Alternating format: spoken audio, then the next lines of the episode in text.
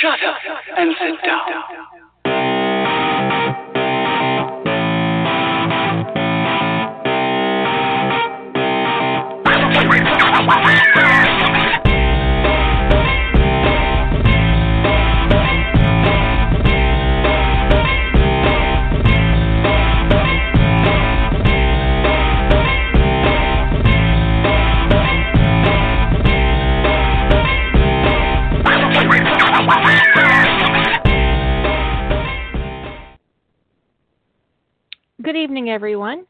Hope you've had a great week. I've had a very um, annoying week, and it's not like it's just like politics and people shit on Facebook, and I'm like, I just I'm or oh. it's just been, you know, I think you ladies feel me. It's just been a really in your face week, right? And it's only going to get worse next week. And uh, it's just like I don't even I just I it's it it is just like I just want to to kick people in, men in the face. I just want to kick men in the face. So, um yeah, it's just a thing. It's just a thing. So, um I hope you guys have some questions because Jillian and I couldn't think of a topic. Um granted, I would like to say that neither one of us put a great deal of effort into thinking about a topic either. It was just like, you want to do a podcast? Yeah. Do you have a topic?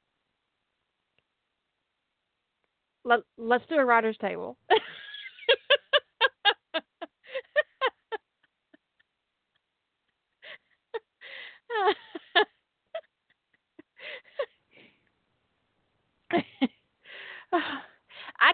Take the helicopter dick seriously anymore. It, it, it isn't remotely distracting. But yeah, no dicks during the podcast. Um, oh, we have a newbie. Oh, okay, okay. Whenever there's a newbie, she has to deploy the penis copter. So yeah, it's like a, it's a tradition. Um, they have to be greeted in the manner that our cult has decided. In your oh, Sybil, I was thinking about you the other day. I'm glad you're here. Um, not the other day, this morning. I don't know why I said the other day. I had posted my um, I made some art for myself for uh Nano coming up, and it when I went when I went to put it on Facebook, it tried to tag you as as uh, Joe Flanagan, which is really funny because Facebook also tags me as Joe Flanagan. So it's it's really hilarious. Um, but yeah, it's on my Facebook profile. I'm sure if I can share it, I'll share it on Twitter and then I'll have a link. That will work, right? Shit, I have to actually go to Twitter, I think. Anyways, yeah, but it tried to tag you as John Shepard, and I'm like, dude. But it also tags me as John Shepard, so um, anyway, it it tickled me, Sybil, so I had to share that with you. Um, I meant to message you earlier about it, but I got distracted.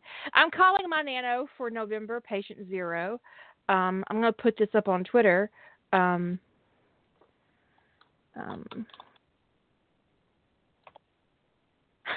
I put in national national on the uh, the uh, the hashtag, and it says National Drink a Beer Day, National Coffee Day, National Voter Registration Day, National Pancake Pancake Pancake Day. Is there a Pancake Day? I don't know, but maybe there should be. Um,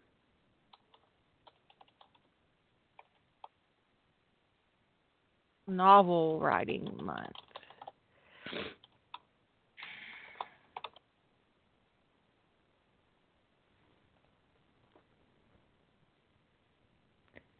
I would love to celebrate National Beer Day. I, I really would. Um,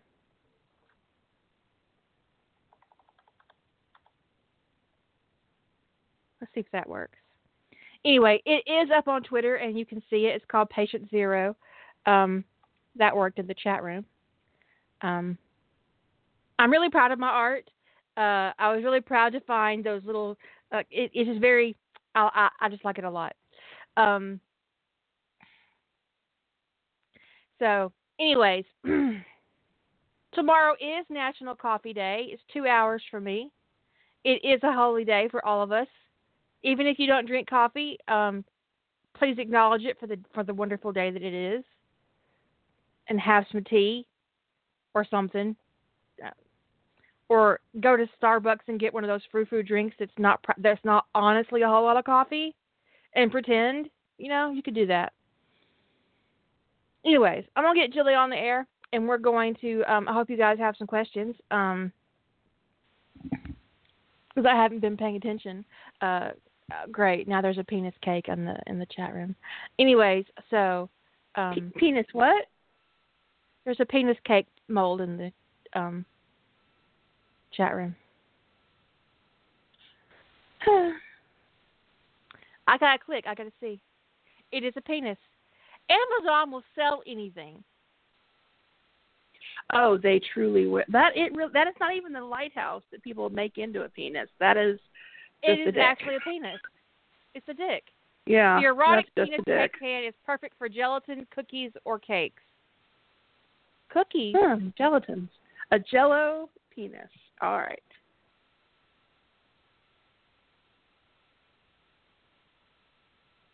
Look at Jensen looking so pretty and innocent.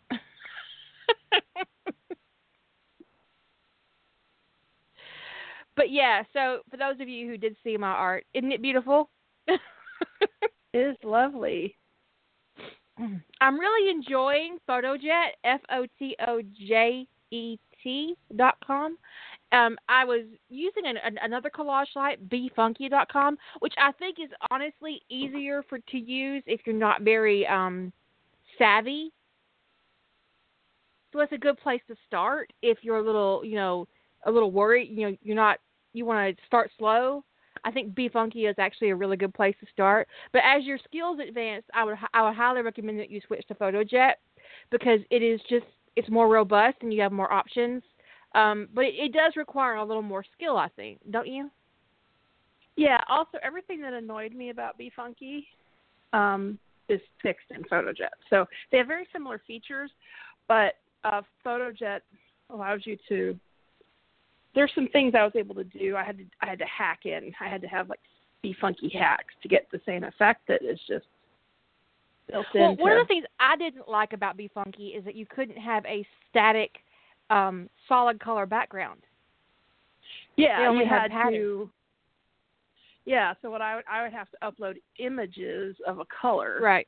and then Right. put those into the frames and it was just really annoying and they i talked to customer service about that i talked to their development team about it because i wrote them with the suggestion about they needed to fix that that people would want solid color backgrounds themselves and they said you could use an um their shapes feature to put a solid color shape over the cell i said you do get that's not the same thing at all right because like the advantage of a collage creator is that you have these cells that you can resize and move around and and when you have a, a shape if you do any tweaking on the cell a you're never going to get it lined up exactly right and b if you do any tweaking on the cell at all you round the corners whatever all of a sudden you don't have your space filled in right. You got to tweak where that in where that shape is laying and they said oh we hadn't thought of that and you're right we should fix this and that was that was at least six, that was before I moved, so it was closer to a year ago, and they haven't done anything with it. But PhotoJet has a bunch of options, including a, an ombre background, which I love. Yeah, that's really cool. It's slick as fuck. And a solid background, and then you can do um, their clip art is really awesome. They have internal images you can use. You can search for images um, and pictures and stuff of like I did my banner for my um, fall newsletter um, using only stuff from PhotoJet. I just looked for a picture of fall in their image search, and it pulled up this beautiful picture of apples, and so I decided to use that. Um, and I didn't have to upload any photos or anything because they had that that collection of photos for me. And I don't have to worry about it being copyrighted because it's part of their process, and I'm paying for that. So, if anybody stole an image, it's them. I'll be like, look, dude, I didn't know. Yeah, uh, most of them are. A lot of the ones, uh, Be Funky. Um, a lot of the the collage creators that have stock images, they're getting their. Um, they're all using the same stock service that is free. Um, but if you use the stock service directly, you do have to sign up with an account, and there's it's kind of a pain in the butt.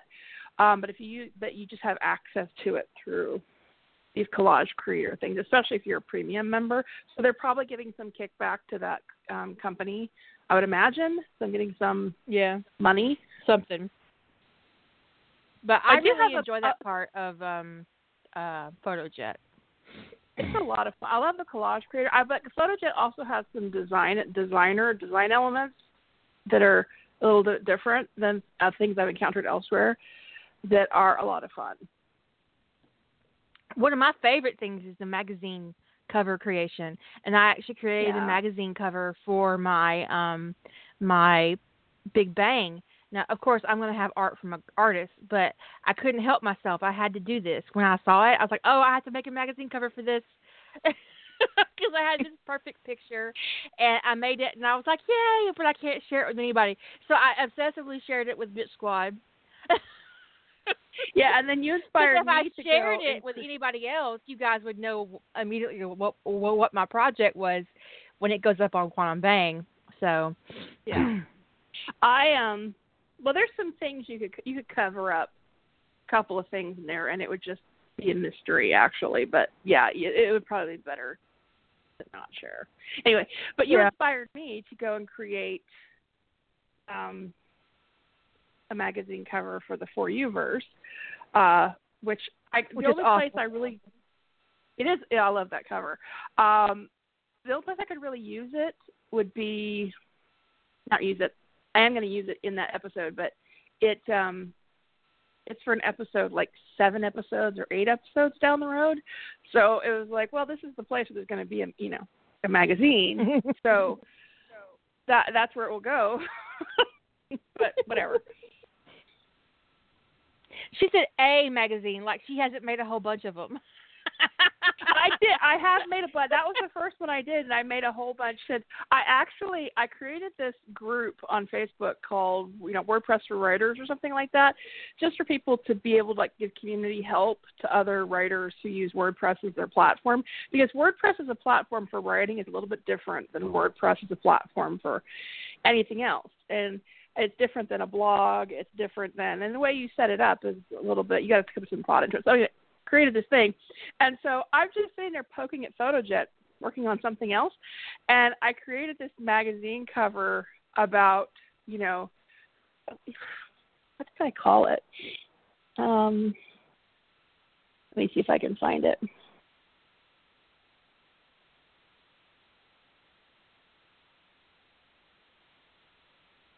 Yes, I created this magazine cover for this magazine called Write. Parchment is the background image, and um, it says writers are. You know, had all these like I had like, oh gosh, I should just post it somewhere, and then I'll share the link later. I'm very distracted. Somebody had a question. Uh, but I did want to give like a little PSA before I give go into the questions, the two questions that have been asked. Um, I got I got some really nice feedback that was full of qualifiers recently, and I wanted to mention. I think people use qualifiers without thinking about realizing that they're using qualifiers, and I, it's just it it takes when you've gone to the effort of telling this person something nice, and you kind of pull some of the niceness out when you put in a bunch of qualifiers.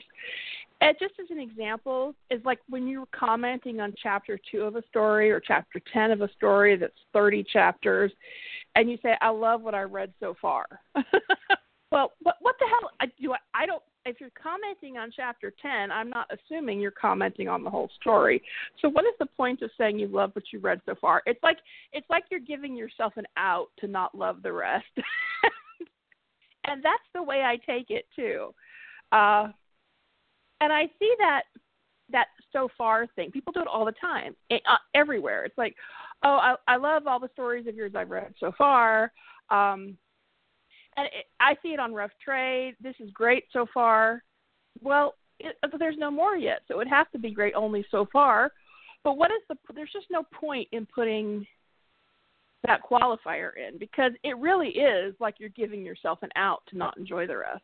So far, this is going really, really well. So just take so far out of your vocabulary. it's just just take so it out. Far. You don't need it. So far. so far this podcast is going very well. That could change. but it's actually starting to not even sound like a real set of words. The more you say it, the yeah. more it it doesn't seem like real. It's like, are you sure that's, those are really words that belong together? It's unnecessary because I mean you're obviously not commenting on the parts you haven't read, so it reads like you're giving yourself room to to change your mind. But you always have that room. No one ever said you didn't, so you don't need to say, "Well, I've I've enjoyed what I've seen so far." But I mean, it feels like there's a but when you see a comment like that. Don't you feel like there's a but coming?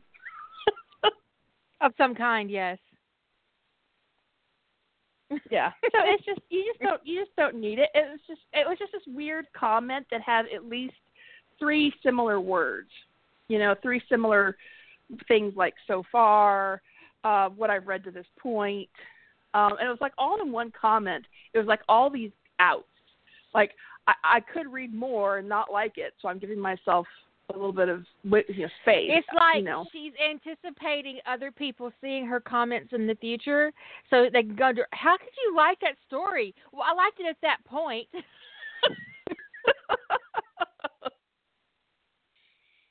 you know, like no one, no, no one. This is not. This is not a I've contract here, right? Judgment. Anyways, what was the question? Uh, we we had a question. Let's see. Let's go back up. Um, Penumbria asked, "Was that the first question?" Uh, well, someone asked me if I was working on how things were going with the Vicious Universe, and I responded in chat. But um, I worked on that recently, actually, but fairly recently. But I've just had a lot of other projects come up. But yes, that was the next question. Okay, Penumbria asked, "Do you ever get an idea for the beginning of a story, but aren't sure where you're going, where you're going from there? What do you do to figure it out?" Ow! I stubbed my toe. That's what I do. She's also No. almost dropped her laptop.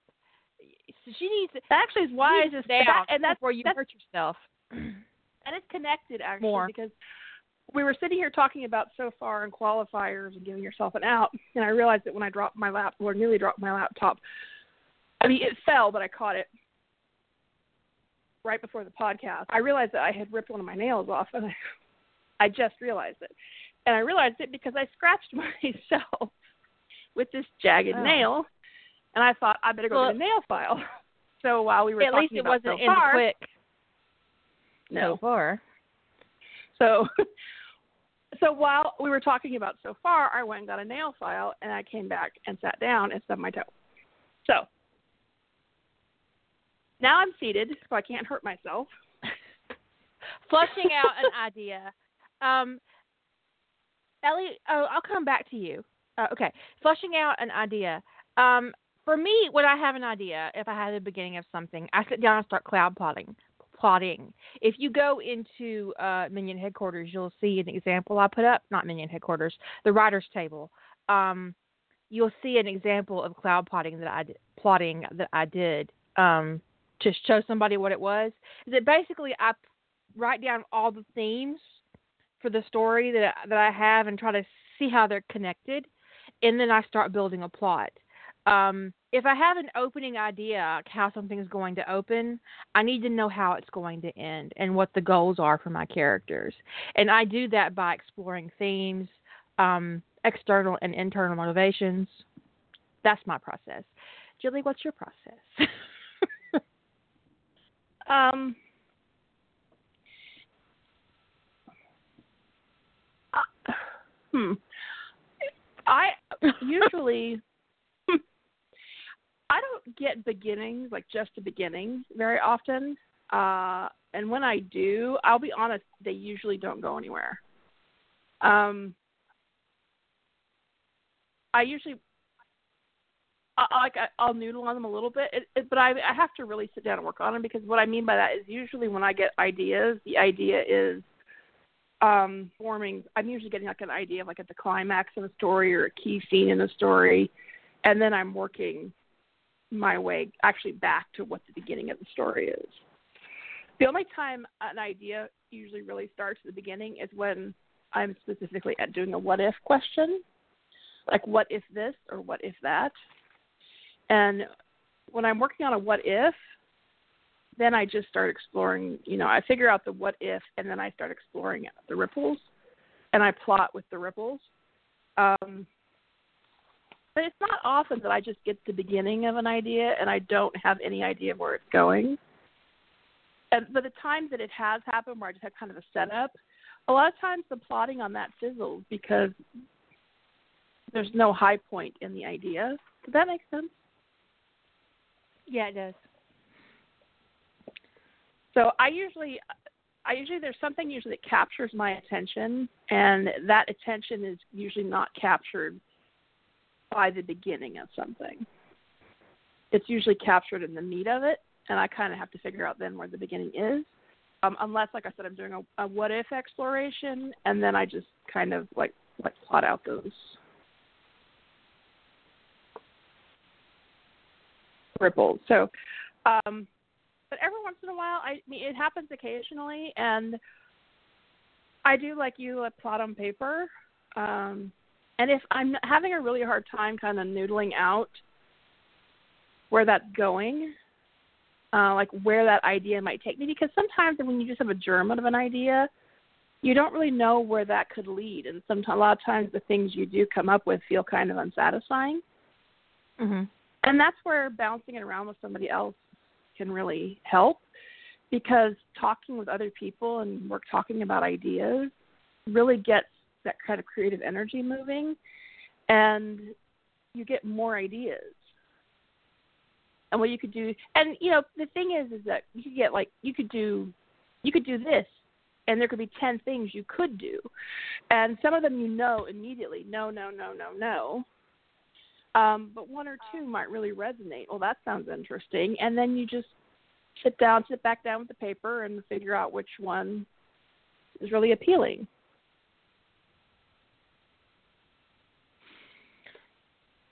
Yeah. But I definitely find that when it comes to the, the bounce buddy thing is really helpful. Yeah, I need those. I need those on everything. But but maybe pool not noodle? hot pink. no, maybe it does not. look like a pool noodle.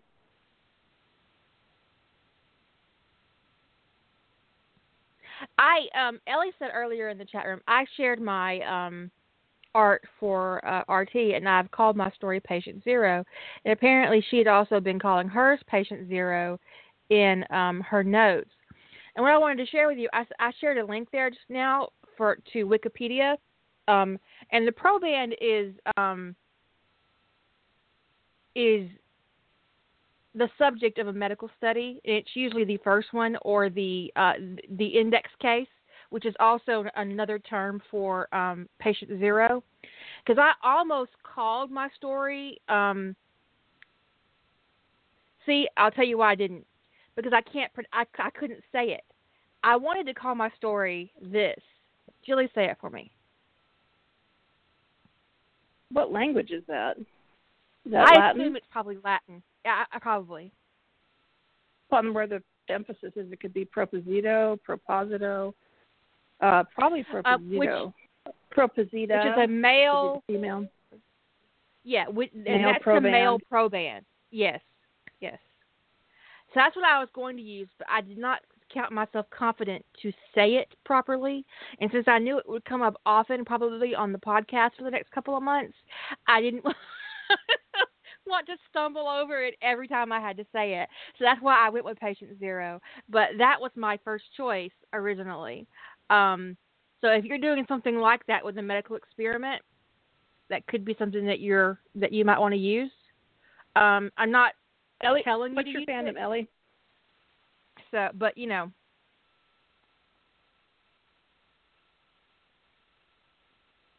You can also use patient zero. Um, Oh, it would be a little Yeah. weird.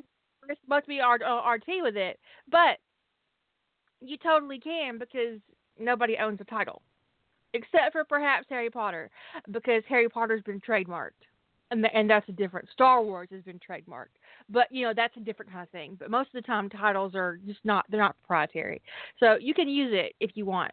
I have no problems with it whatsoever.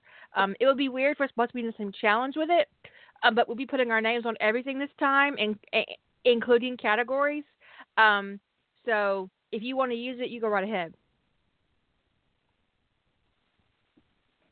Yeah, it's one of those. Um, I mean, I try to avoid similar titles by using the same title within the fandom if I'm aware of it, especially if it's a popular story in the fandom that I'm writing in. But if it's in a completely different fandom, I mean, the thing is, you just can't get away from title replication, um, especially in the Harry Potter fandom. There's just no avoiding Harry Potter title rep- ti- title repetition to some degree, uh, especially single word titles.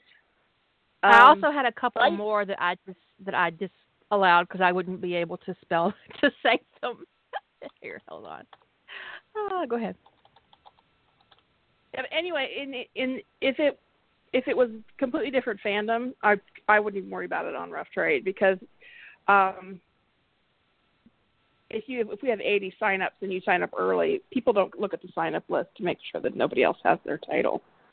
Um, so- But oddly enough, we we've never had it happen. Ever. That's true. We haven't had, had it happen. Now we have had people sign up in different rough trade challenges with the same title, um, but they were different rough trades. So, um, I also considered Metamorphosis, but I decided not to because it's kind of um I I thought maybe it would be um there are a couple of SGA stories with that title already um that I already knew about that I, that I, when I saw okay yeah I remember, I remember that so I didn't want to you know but um yeah, it, I like if you're if you're using the same.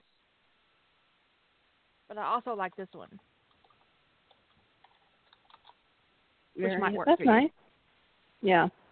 Um, but like I said, you can totally use patient zero if you want to. I have no problem with that whatsoever. I promise. I only ask about the fandom thing because you guys were writing the same fandom, and you know. But anyway, that's where my that's where my comfort level with titles goes is if I'm aware of a pop, especially if it's popular in the fandom I'm writing in. I wouldn't like I would never call a Stargate story what might have been. Um, you know, it's just or or um, a farm in Iowa. I mean, it's just you just popular stories and in and you know you just I would avoid. But when once you're out of the, the fandom, uh, I think it's kind of like fair game. But even you then, I mean. I, so. I, I mean, it is what it is.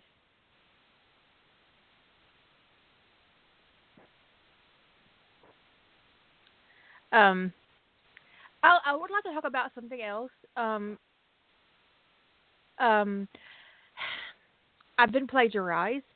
Uh, I take I take uh, comfort in the fact that the author in question has also plagiarized a whole bunch of other HP authors.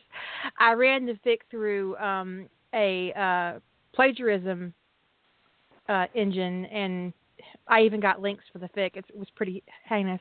Anyways, um, it's uh, Birth of the Serpent King and parts of uh, that old black magic, mostly just plot elements from that old black magic. Um, so I wouldn't count that as actual plagiarism, but um, it's laziness, but it's not outright plagiarism. But um, actual words and whole paragraphs out of Birth of the Serpent King. I have reported it to AO3. Um, you know, I thought, and I've talked about it before, that I thought I'd be really furious um, to, to be plagiarized. But actually, I was just like, "Are you fucking serious?" I, was, Well, I it- was just It was really. it was so astonishing because it, the the the way they plagiarize people, uh, they plagiarize people a few paragraphs at a time. Um, and then they did a bunch, and that the best writing in the story is the stuff that's plagiarized. So that was weird. And so they they did some writing, and it was like then they couldn't decide how to handle something, and so then they would go and plagiarize like a few paragraphs from somebody, and it would be word for word. I would think that kind of piecemeal story writing would be more work than just writing it. I, I just it was it was just kind of astonishing. Someone called them out on it, and they actually denied reading my work. Yeah, they had several paragraphs in a row from Birth of the Serpent King, word for word, and and and then world building elements that are pretty uniquely unique to Kira in that story elsewhere, and um, and they claimed that they'd never read the story. And and then claim and then and then and then shared what their inspiration was and said that perhaps if you had seen those same TV shows, that perhaps you were inspired in the same way, that that's why your stories were similar. Like, uh, no. yeah, uh, I mean, there, there was there was one sentence that it called out as being plagiarized, but I went, oh, that sen- that sentence is too common for me to think that that was plagiarism. I mean, a, a lot of writers would put that concept together with exactly those words, but when you're talking multiple sentences, er, word for word, it, it that's just okay. Come on, there's no way. Especially considering that the voice was completely different. Kira understands the difference between T O O and T O. Uh, and, and also, like I'm that. really offended by their grammar. Oh, their grammar's atrocious. But but this is not to ask you, and I'm, I'm asking you not to. If you find it, do not comment on it. I've contacted AO3, and I'm waiting on a response for them. I don't want a dogpile on this um, person or their or their fic um, yet, but I'm just. I never had anybody on a podcast and how pissed off I would be, and I'm not actually pissed off. I'm just like insulted by their grammar. I'm like, if you're gonna copy me, couldn't you at least copy my fucking dialogue mechanics? I'm just saying. It's insulting to see my words in the midst of their shit garden. I might have gone too far. yeah, uh, yeah. that, I mean, anybody got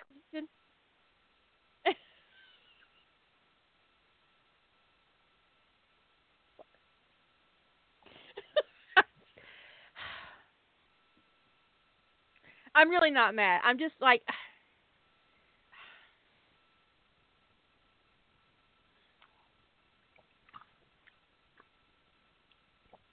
I think I'm just like genuinely bemused. I'm not sure I've ever been bemused before. I've used it, the word. I don't think I've ever had the condition. I think you have been. I don't think so. I don't think so. I'm bemused on a I'm amused on a daily basis. I log in, to people asking stupid questions. I just kind of go, I'm utterly bemused by you needing to ask that, considering how many times we've answered it already. you save me from myself. And I, you know, the thing is, is I I count myself really um, I I pride myself actually on being very supportive of, of writers and, and growing and learning and um, just being a part of other people's process, uh, you know, in any way that they need me to be, and um, just being someone who encourages other writers.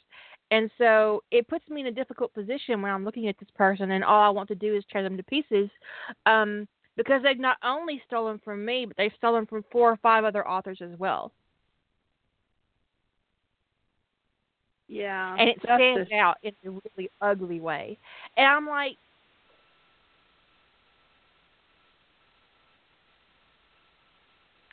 I consider most writers, you know, if if there's a us and them situation, writers are all us, me, us. We're all together, and everybody else is over there. But when somebody cheats and plagiarizes other writers, they become a them. they're they're no longer an us.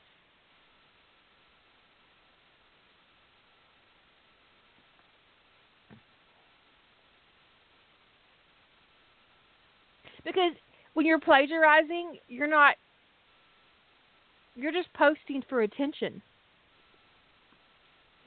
and praise. And they were getting it. They were getting attention and praise. Yeah.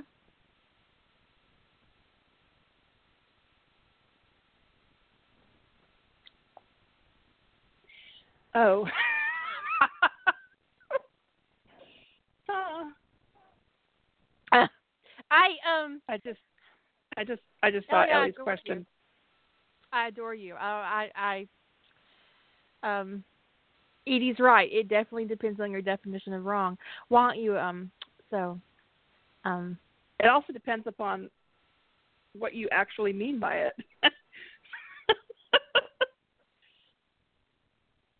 I mean, it's only being taken the wrong way if we don't take it the way you mean it. right. And considering I do have a, a um a rather pornographic mind, um That's how we're taking it. and the an- and the ancients do float around in little squid bodies with lots of tentacles. Um, I'm not sure you want to call your fic that. I guarantee you, when people start looking for your fic, and they will, they'll be like, "You remember that story on RT, the the ancient penetration one?" I I understand what it me- what you mean by that, but it's the an ancient.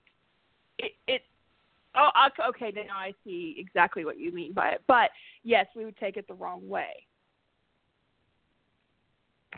Yeah. I, I get what you're saying, and I even understand what you mean. But when people look for it, they're going to be like, remember that ancient penetration fic?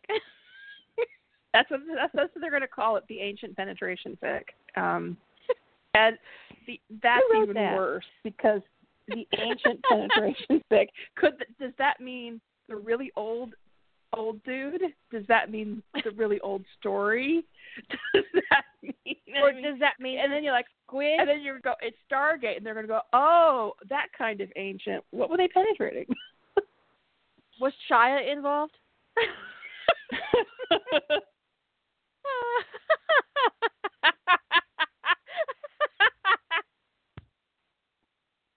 when in doubt with Stargate, baby, do it in Latin. Um,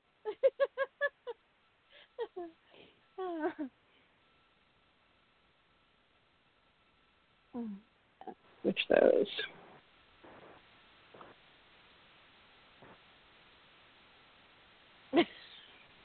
There's a tell what kind of art you would get.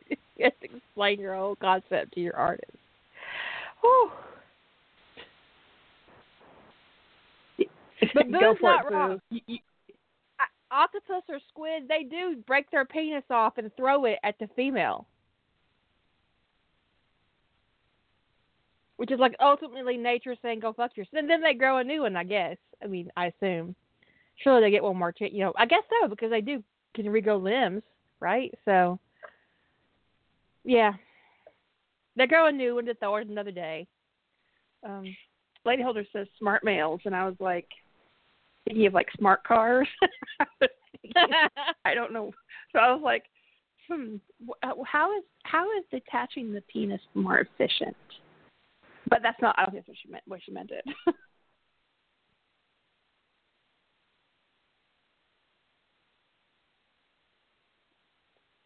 video where the seal threw the octopus at the kayaker, and I have to wonder, did that kayaker hit that seal? What did that kayaker do to that seal to deserve that? oh, I have not seen this. Someone find this video. If, if anybody ha- if anybody has any questions, please be sure to post them.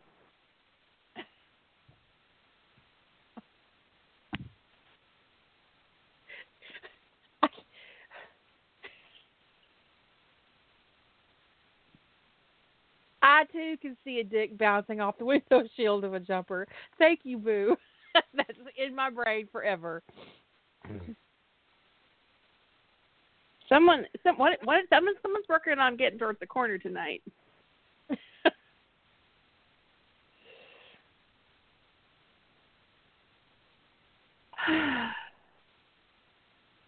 I feel like the kayaker did something to the seal. I just, I, I feel like maybe last time he was in the water, and the seal was like, "Oh, there's that fuckhead. I'm gonna get him." Seal throws octopus at kayaker. Thank you, Boo. You have one free get out of the corner card now because you you got that video. And you, either that, or you can go to the nice corner where Az keeps all the books and the booze, and apparently the Doom Dicks.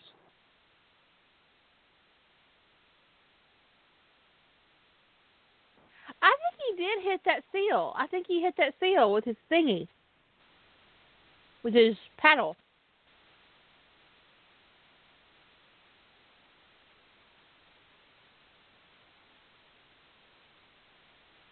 And it got mad, huh? I mean,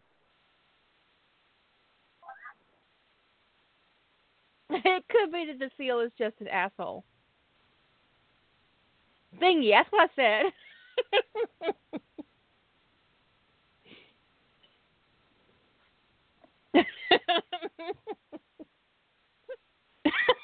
yeah, that um, that's some.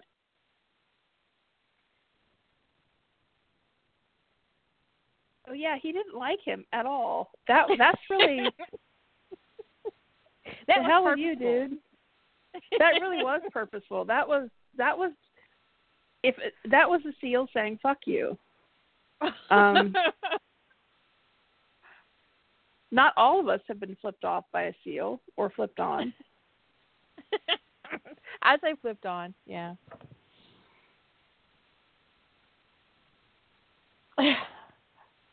Rogue restocked the corners. Great. Well, like they need entertainment in the corner. It's supposed to be a punishment. Well, we have five corners. Only one of them really. Although, I think Ellie and Edie were fixing up one of the other ones. only one's a porn corner, though. yes, there is only one porn corner. You just keep the caffeine and the porn in different corners. That way, people's that way people's you know desire will be split. Do I want caffeine more or porn more? And food in another corner because you don't want all those things in the same place. no. Yeah, and definitely alcohol in a completely different corner. So we have five. questions, you guys, questions. Um, Questions. but you know, I the whole plagiarism thing. I, you know, I like I said, I don't want anybody, you know, commenting on it or anything. I just, I'm kind of stunned by my reaction. I thought I would just be overwhelmingly furious, but I'm not. I'm just like, what? And if it was, but of all the stories that you would want, I mean, the, the all the stories on my side that you would be interested in, why would you pick the Birth of the Serpent King? It is my most popular Harry Potter story. I, I, I can't. I, I, I got nothing. I mean that. Why would you plagiarize a popular author to begin with? Not that I'm saying go plagiarize uh, authors with a, less of a following. I'm just saying that if you, I would think if you're doing something that nefarious, your goal is not to get caught, I, and you're going to get caught much quicker if you're plagiarizing a popular author. That's just the way things go. I mean, the person who reported it to me, when she saw it, she immediately stopped reading and come over to my site and sent me a a message because she recognized the words. She recognized my language in that woman's story or my author voice. in dribs in dribs and drabs. Yeah it was really and that's Right. i think that's what's so strange to me is it's like a paragraph here a paragraph there. So when you get to those paragraphs it's like whoa what? Um but the thing is she also used it wasn't just a paragraph here or there that was innocuous. She there were a couple things that are very distinct that i've i haven't read outside of birth of the serpent king that she plagiarized. I feel like now wait a minute. Including the bracelet that she renamed something stupid.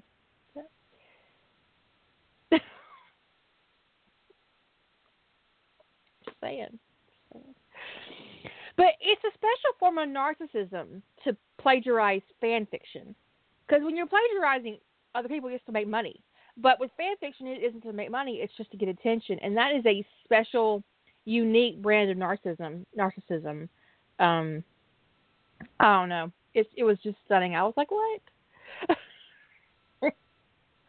I, I mean, it's it was so weird. I mean, I I have had somebody post whole stories of mine under another name.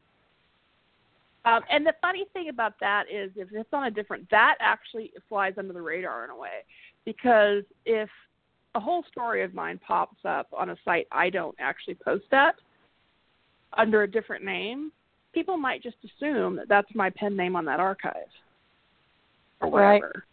Which is, I think, what happened with some of my older works in my X Files days that were plagiarized.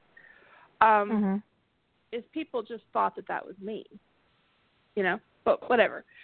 But when you're taking pieces of somebody, especially who's got a very distinct voice and very distinct world building and a unique world building elements, and you're taking chunks of their work that are recognizable, recognizably theirs and putting it in, that's that's like begging people to notice.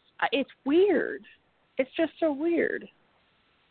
Very. I don't. I don't get it. It's um. And I don't. I don't know how pop. I. I I'm not the most voracious HP reader, um, but I don't know how how popular those other writers were who she plagiarized because she plagiarized a lot of writers.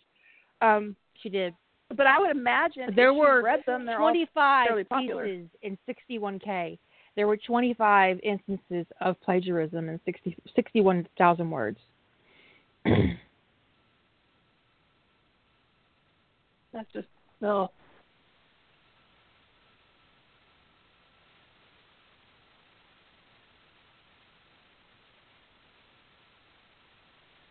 But she also stole the maturation ritual from War Mages, so I'll be interested to see um, if she posts it. If she uses mine or makes up her own. Well, hopefully, AO3 will respond to my um, complaint before that happens. Um, but okay, so Ellie has another question regarding posting when posting a story, how do you decide whether to post the entire story in one post, break it into parts, or break it into chapters? Um, some degree, I at least for me, everybody does it differently. It it's totally personal. It, well, there's the first thing is the limitations of the platform you're on. Some sites you need to you need to know what the limitations are where where you are. Um, whether it's on AO3. AO3 doesn't claim they have a limit. Uh, well, actually, they, they do have a limit when you when you go into their posting, but it's huge. I mean, it's enormous. You could post, you know, several hundred thousand words in a single post. I think. Uh, I think I want to say it's a half a million character limit. Um, I think that's the limit in per pro, per post. It's it's enormous. Um, live journal was it live journal? You couldn't really post more than what was it 10k. It, about 10k. 10k. It was some. It, it was a character limit, but it came out. If you kept it under 10,000 words, you were good. Um, WordPress doesn't. WordPress. I think if WordPress is. I haven't really encountered limits, but there's just there's some things I wouldn't want to push. So you got to understand the limitations of your platform first, so that you understand what your maximum is. Um, and then look at the overall size of your story. Um, if you've got any kind of OCD issues about like how you break things up, like you know, if you want know you're gonna do you prefer even number of posts? Do you like three, five, ten? Do you like multiples of threes or fives? I mean, that kind of thing. Um, and then I try to keep, you know, so I figure out, and then I try to keep them the the posts the posts relatively even in length. Um, and sometimes some of this changes over time. I mean, when I posted Emergence, I posted it one chapter at a time. Now my chapters were between four and eight k, so we're not talking like little short things. But now I would post more like 15 to 20k in a single post, um, and that might be four chapters or five chapters together. Not four. I can't. I wouldn't want to do four. But so you first look at your platform, look at the size of your story, and I always figure this out in advance, like how many I'm going to post, and then like and then I try to make sure that they're relatively even. So whether it's two chapters per post, a lot of stuff that goes up on LiveJournal or Dreamwidth, it's two chapters per post. Um, on my own site, it might be it might be I might put 20k on one post, or I, you know if it's if it's a one shot, it, it probably will go all in one post. Um, if it's a novel length, it could be two or three chapters per post. It just every story is a little bit different. So that's that's the way I approach it. Is I consider the platform and then figure out how many chapters I want to, what my posting is going to be like for the whole story. For me, it boils down to um, I had issues with WordPress, and it ended up being my theme. Actually, it's one of the reasons why I switched from my theme to the new one and had all those problems with the reorganization. Is that I was ending up with corrupt pages, and I could not figure out why. And it ended up being that the theme could not handle the the size of my page of my pages or posts.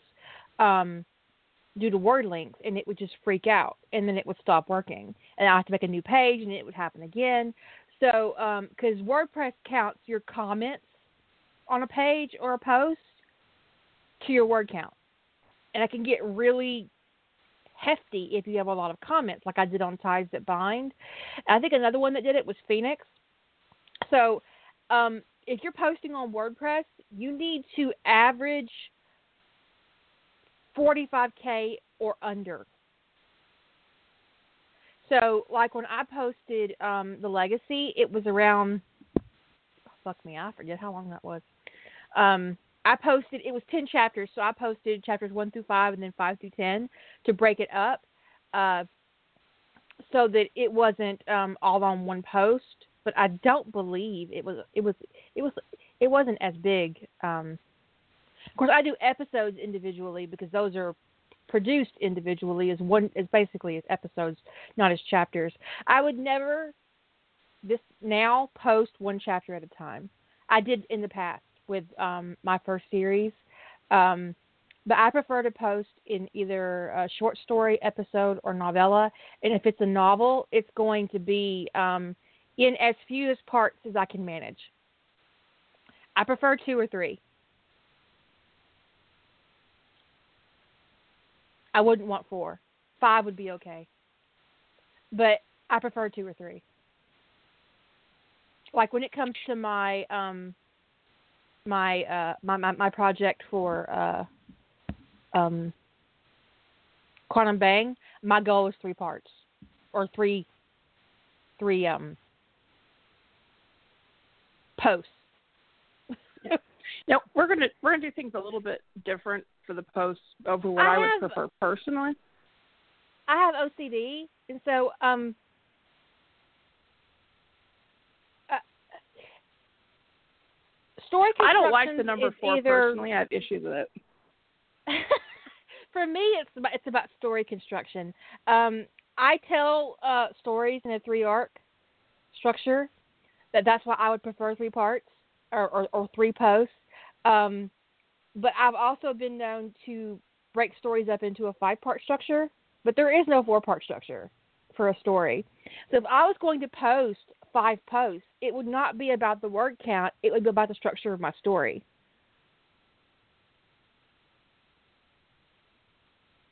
Like arc one, arc two, and arc three. If, if, if it was a five point construction, I would want to to break it up and post it on the points and there is no four point structure in for, for writing as far as I'm concerned. I mean, I sometimes have written four point four, four, four part arcs, but that's because I wind up with falling action that's ridiculous, um, which is not my usual, but it has happened. Um, so the, leg- the legacy that, was 61k, so I probably separated them out to about 30k each, about ish. Now, for me, when it comes to post length on my um, on my website, we're going to do things a little bit different on Quantum Bang because depending depending on how many people cross the finish line, but we could get inundated with posts to check. Um, so that we're, Quantum Bang will be a completely different thing, and we're still kind of working out what the size length is going to be. But on my personal site, I tend to break things up more about my comfort reading. I personally don't like to read pages that have more than about 25k on them. Um, just because I read on devices a lot, and when a device sometimes when you go back to a page, it reloads it, and yeah, it's really frustrating when you're three quarters of the way down a page and the page reloads and you're back at the top. Or just the way devices are, you accidentally brush the top of the screen, which is a key, a cue, which is a, a trigger to scroll back to the top. And now, you know, so I actually don't like pages. I, I loading 100k on a, it, it'll load. That's not the point. I don't like loading 100k in a single window. I actually don't even like loading 50. So, um, because if I have to scroll back down, like you know, you're flipping through, scrolling back to the bottom to get back to where you were, it's just tedious. So, I per, I'm more comfortable on my own website in the 10 to 20k ish range, unless something is a one shot that's under 30k, and then I'll just post it in one one post. So, um, that's about that's about kind of me, my reader, my reading preference because uh, I've been there. I've had I've been on AO3 and I've done the whole, you know, load entire work thing on a 100k story, and then it wound up going back up to the top, and I have no fucking clue where I was, and it's just I get really irritated. So, I I I on a story that big, I that's that can get into a really frustrating situation if somebody's writing thousand word chapters and they've got a hundred thousand word story and I don't want to load the whole story, but I don't want to advance through a hundred chapters either. So what often winds up happening is it's on my Kindle temporarily, and then I'm just irritated having to get it back off. now I am someone who will read the whole story. I don't like to. I don't like to migrate through chapters. I don't either, but I also don't like to accidentally get flipped back up to the top of a browser window when I'm reading 100k. So, um, and sometimes I'm reading on reading fan fiction. It's a lose lose proposition. Now, any story I'm reasonably sure I'm going to like, I send to my Kindle and read it on my Kindle, so I don't have to deal with that. But it's one of those things. If I don't think I'm going to re- have a chance of rereading or it's on an author I know, I, I don't want to waste time having to get that back off that Kindle. so, but anyway, yeah. But also sometimes I'm reading, you know, in the grocery store or something, and I think I put my turned my phone off, and I didn't, and I was way way, and especially on a phone screen having to flip down 50k, that's just tedious. So that's why I post the way I do, which is typically less than 20k, somewhere somewhere between 10 to 20k in a post. But I will say that if you're on WordPress, that you never really want to go over, I would say 60k on a single post. I think you're just asking for trouble. Um, even though that's got the format limit on WordPress, uh, it it can make your database unstable. And if you're not somebody who's who's um, comfortable uh, working in a database in SQL, I highly recommend that you don't try to mess with it and don't burden your database with 100k pages.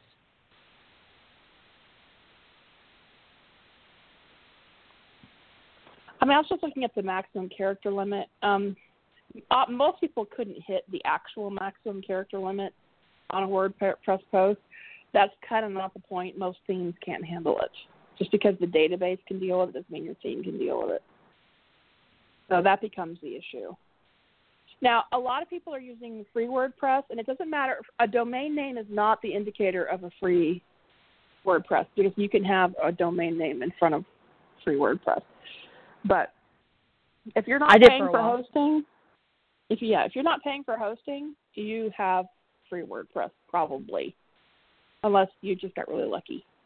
So free WordPress, the, the free WordPress um, may have more limitations on size than Word WordPress um, that's managed hosting because you know they they may not want you putting a hundred thousand words in a single post and mucking mucking with their the databases that they're responsible for.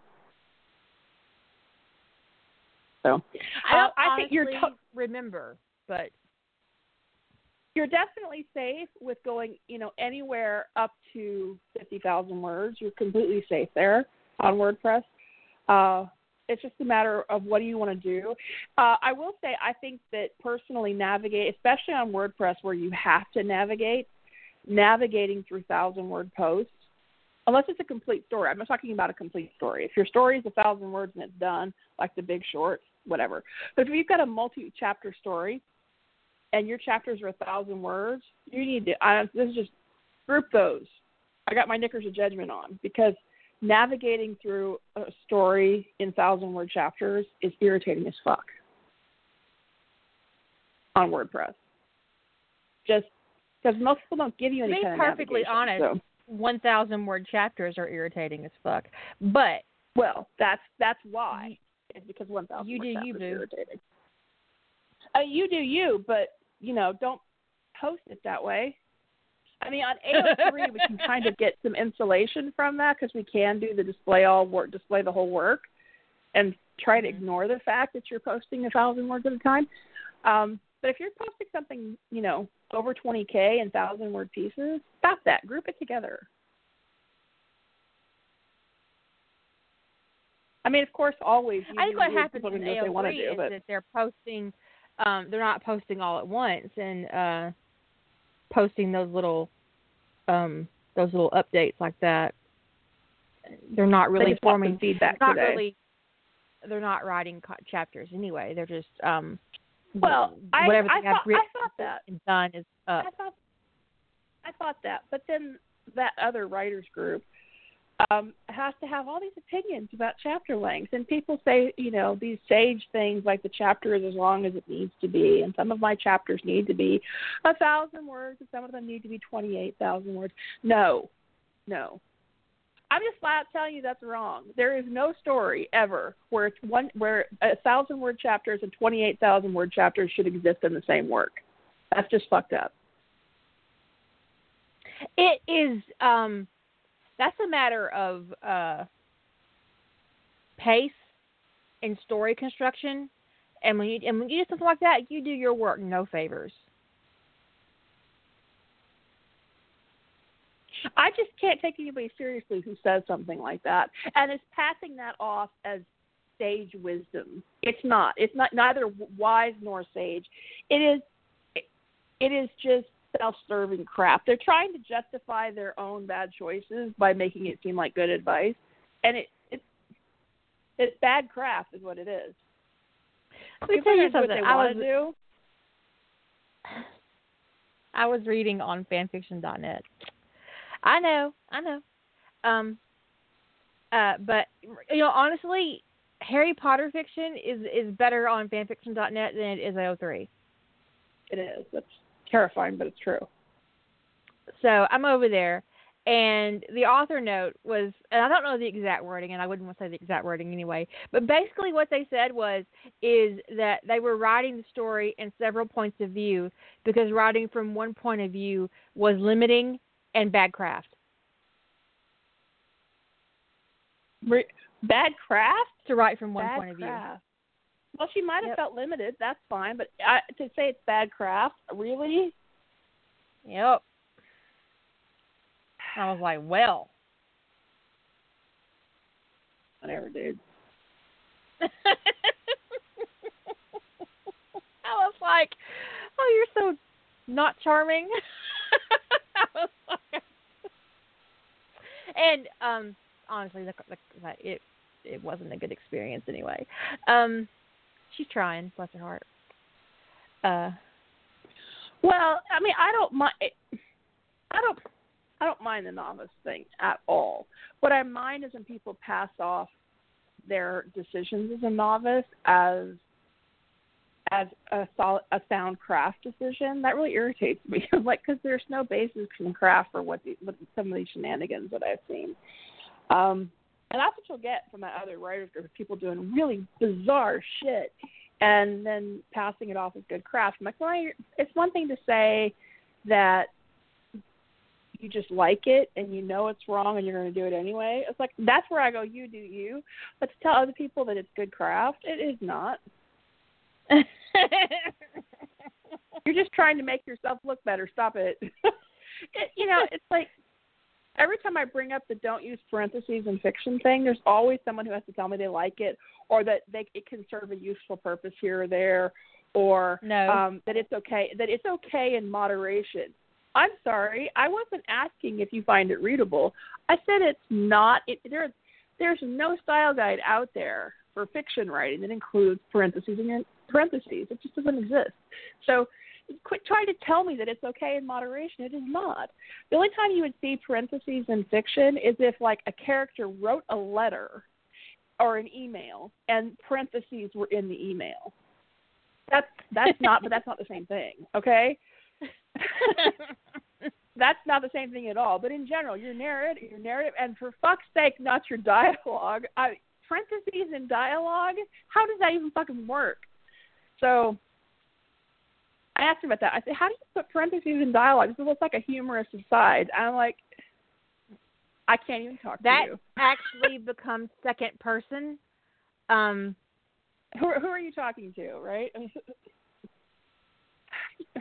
And I if there I mean, I a bigger sin in the world to me as a writer than inserting second person in first person or third person writing, I don't know what it would be. I've done it. I admit that when I was young and stupid. It's terrible.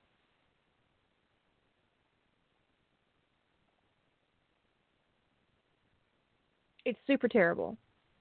Yeah. it's one thing to say if somebody says, okay, here's here's like one of the rules of you know writing fiction is you don't put parentheses in your story. If you have a parenthetical phrase, I'm sorry that it's called that. You still don't put it parentheses right? And Actually, most people who are putting parentheses around things, they're not doing it around parenthetical phrases, so they can't even use that as an excuse. Um,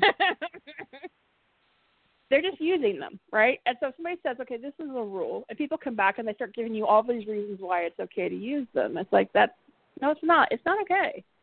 If you want to use it, just go.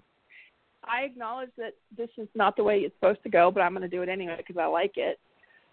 Then fine. But to come back and go, oh well, they're okay in moderation. Really? is that the new rule? Let me just go get Chicago Style Manual to update, uh, Chicago Manual of Style to update and say that they're okay in moderation. I'm sorry. Karen says they're okay in moderation, moderation, so now we have to change all these um style guides and manuals because Karen is is is right and the rest of us are wrong. That's right. Because it's, it's okay in moderation.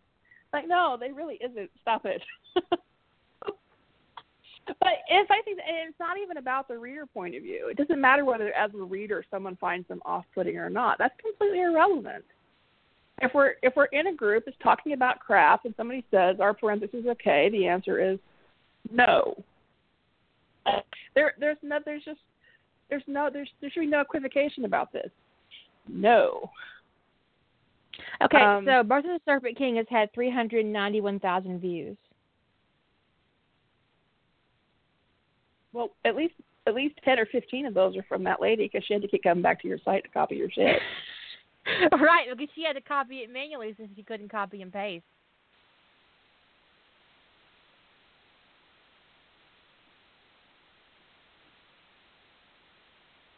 Maybe that's why she hasn't wholesale stole the whole thing.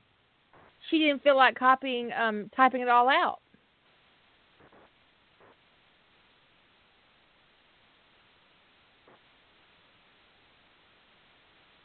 Maybe. But I don't think she's savvy enough to figure out how to get around your copy protection. No, I don't think so either. And I'm basing that solely on her dialogue mechanics. Yeah, if you're not Deadpool, don't break the fourth wall. So, you know, there you go. How many words in Book um, of the Serpent King? Um, hundred thousand, isn't it? Why do I think it? Oh, oh, I could be completely wrong about that. hundred and five thousand words, and um, it is one of the few fics I have on my site that's posted by chapter. It's uh, it's twelve chapters and it's posted by chapter. It's how many? How many words? Um, one hundred and five thousand. Yeah, I thought about a hundred thousand. Now, well, but also, you, I know you you had ebooks up for a while, and wasn't Birth of Serpent King one of the books you had as an ebook? It was yes. I had a PDF, Yeah. an EPUB, and a Mobi. Yeah. So I mean, I but the, I, but the PDF was locked. Yeah. Yes, I've got it on my Kindle, so it's like one of those pages that I never revisit, even though, and I'm sure a lot of people have it on their device. So I'm sure it would have a lot more views if it had never been available as an ebook because Right. there's, I, I mean, as often as I reread that story, it, it, would have a lot more hits if I was going up there all those times to that page. But I don't. I just read it on my Kindle. That's a story of yours I reread the most. I think. Yeah. It, ha- it, It has to is be. Actually, has to I be. think, my most popular Harry Potter um fic. I re- I think I reread it more than any of your Stargate stories too. Um, Um, and while I don't, you know, I don't like to use the term bi- um, big name fan, I don't think I am one in Harry Potter. Um, so maybe they, maybe she did think she could get away with it. maybe.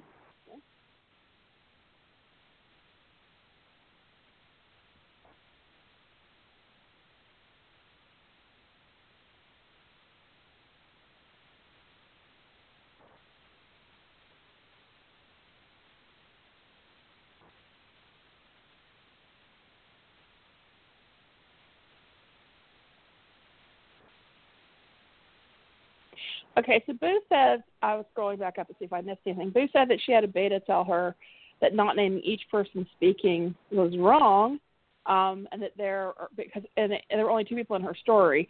Yeah, it's only two people, and you're in one person's point of view through the whole thing. It's a good thing you're able to distinguish the bullshit that your beta fed you from truth.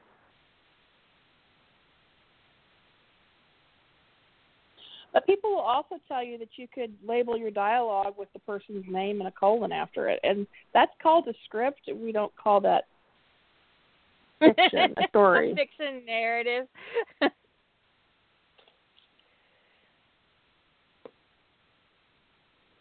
I, you know, it was a 500 word ficlet. I, um, I, um, I do hope uh, that she did not pass that test as a beta. Uh, I, you know, um, you just be very careful when you allow somebody into your to your process, and, and we've talked about it before, and we will certainly discuss it again um, as uh, newbie writers find their way in our direction. Um, and we're, you know, we got a whole lot of new writers coming at us um, in in July. I don't know what it's going to look like in um, in November, and I think the Quantum Bang is also uh, attracting people that are not part of Rough Trade, who are probably going to wander into our groups and processes as well. Um, it's just very important to uh, pay attention. Yeah. And we're going to have writers who, and we do have some writers I know in the Quantum Bang who who have been involved in rough trade and they've wanted to participate. But they didn't feel like they could handle the pressure of a one month challenge, and they've signed up for Quantum Bang. Um, and also, the posting live can be very kind of intimidating for some people, which is fine. If if that makes you uncomfortable, you shouldn't do it. Uh, so we have some people who who know rough trade who've been following there, but they're signing up for their first challenge, and I hope they're able to do to keep you know go through with that. So, there are people who are going to be trying out the whole beta thing for the first time through the quantum bang process, and so probably even more than usual, I feel like like I want to like protect people from what that process can be like. So if that if anybody's having problems with beta and feeling like they're getting beat up in beta, you know, we really are willing to help. Um, because especially the beta process, alpha can be a little bit like if you go and solicit alpha feedback, it can be a little bit, oh, I feel like I've been punched. But beta shouldn't leave you reeling. Um, so unless you just can't deal with seeing a lot of corrections. I mean, if that really you find that really intimidating, um, Suck it up, Buttercup. that could. Well, yeah, you do need to suck that up because uh, seriously, if yeah, I mean, goes to the you, effort you of have to learn. You know. Yeah, you you do have to you learn. And you can't just honestly. I think probably like one of the most disrespectful things you could do to somebody who has taken the time to beta your stuff is just decide that it's too intimidating and you're not going to do it, do anything with it. Um, I had to do that, do that with me. I mean, it was it was a laborious beta, and that's all it was was beta. Except for there was just this one scene that had too many people speaking. I think I think there were at least thirty people speaking in the scene. And I did just comment the scene was very good. I didn't tell her anything else. I just said the scene was very confusing. It would help if you cut down the number of speaking parts in this. Um, but it was it was laborious. It was it was a correction every five words, and she got it back and found it intimidating. Uh, Which I would find it intimidating too if I got back, you know, a correction every five words. And the, the page looked like it had just been massacred with commas, the comma additions and word deletions and corrections. And she just said it was too intimidating, and she decided to not correct the story and post it with all the errors. I was just like, you know, fuck that, fuck that, and fuck you. I think that when you when you ask somebody to invest their time in a project, um, that that it it's a it's a risk number one to you personally, and number two, you have to um, respect the time that they've given you. Um, e even if you don't agree with the changes that they've made or the changes that they've suggested, um, you need to respect the time that you were given. Um, and you were given that time. You're not paying for it. It's the most mind blowing part of fandom is you, you can get somebody to edit your shit for free. because you know what? I come from a world where you pay by the word for editing. you want 50k edited? That's $200 for just grammar. At and I'll that would be cheap. And that Yeah. would be cheap.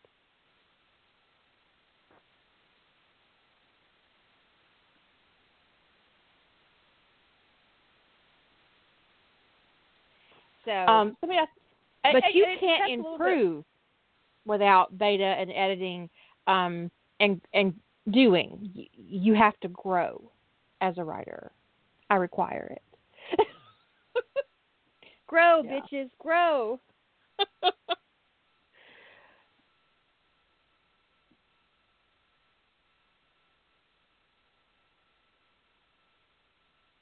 It it also depends when it comes to like if you're hiring an editor. Um, I've heard of situations where like they got really like they quote well you know for this type of editing. And and there's freelance editors online who you know it's just you know it's scale. If you want content editing line editing if you just want some proofreading and if you want it all I mean it, it gets it, you know depending on the length of your work. But I've heard of instances where editors have kicked back stories that they've like given a quote for and said okay well this will be twelve hundred dollars or whatever. And they get it back and they they they look at the stock file and the number of of errors and say I can't edit this for the quote that I've given you because the writing isn't there. And I you know when it comes on the professional side, they expect you to at least be able to you know write. And if if you're requiring a high level of correction, I mean, when you take somebody from making maybe fifteen dollars an hour or twenty dollars an hour working on your work, and you move them down into the two or three dollars an hour because of your writing quality, they're not going to do it. They're not going to do it. The writer has to improve.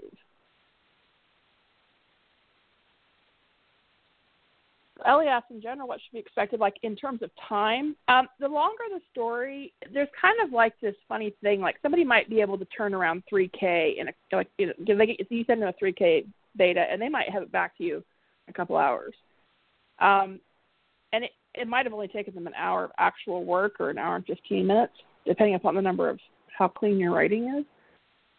But the longer it gets, so let's say you take it up to 30K, they, they're not going to turn it right around.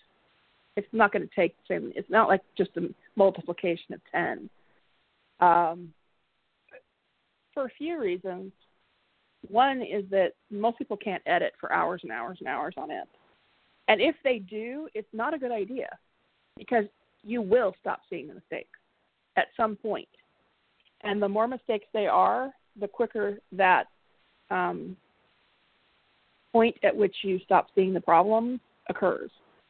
So I've had writers that I could edit for four hours before I started having what I would call like a cognitive issue, like a decline in my ability to see their mistakes. And I've had writers that made so many mistakes that I stopped seeing them within 20 minutes. And it's not that I'm not seeing some mistakes, but I know I'm not seeing all of them. Or for the writer who changed tense every other, sometimes multiple times in a sentence. And some, and certainly every other sentence was a tense change, and she was flipping back and forth between first and third person. I, I could, I'd become inured to it after ten minutes. You just and get just used to it. You're like, tense mistakes. You, you get used to it, and and so when you're having this, when somebody's got a really high error rate, and you have you can only do it for 15 minutes before you stop seeing their mistakes. That means you have to break and let your brain reset before you go back to it. So the higher the error rate, the slower it goes, and it's not just because of the time it takes to put in the corrections. It's because of the time it takes. You have to stop in between and and do stuff. And if you're having to take a half hour, an hour break between 15 minutes of editing, you can't do that for the 16 hours you're awake. You wouldn't get anything else done. So, I don't know. It, it's a difficult um, thing to specifically quantify and say it's going to take this long. Because I've had, I've done 100k betas in in in a week and a half, and I've there have been other times when it's taken me a, a month and a half to do 20k because it was like okay, well, I can only you know I have the hours of six to eight to work on this kind of thing, and her error rate is so high that I'm only going to be able to work for 20 minutes before I have to take an hour break. So I'm going to get maybe 40 minutes of editing done. So it's that's just it's one of those things. I, I and you also, if that makes it also, sense. right? Yeah, I mean, it does make sense because um, it depends on the level of, of craft that the author is offering you. Like, um, I know that if Lady Holder gives me between 40 and 60k, which is the what you gave, um, I'm going to read it first because I always read first. I, I I do a read through, and if I have any questions, I write those down, and then I go through um, and do my part, which is not I'm not really heavy on grammar. I'm more on um, content and continuity, um, and I I'm pretty good at finding parent parent say it for me. Parenthetical? Yes, Phrases? phrases that don't, that don't have proper commas. I don't know why. It just they just kind of pop out for me. If the commas aren't where they're supposed to be, I'm I'm pretty good at that. Um, and typos and stuff like that. So I don't do a line edit. Um, and no one would want me to anyway. Uh, but I could probably do 40 to 60k in about a week. Um, but Lady Holder's a clean writer. I have not personally baited for someone who's not um felt a certain level of professionalism in a long time. I don't know how well I would do. Which is why I didn't offer it uh, in the quantum bang. I only offered plot doctoring because I was like, I don't, I don't know if I can handle it.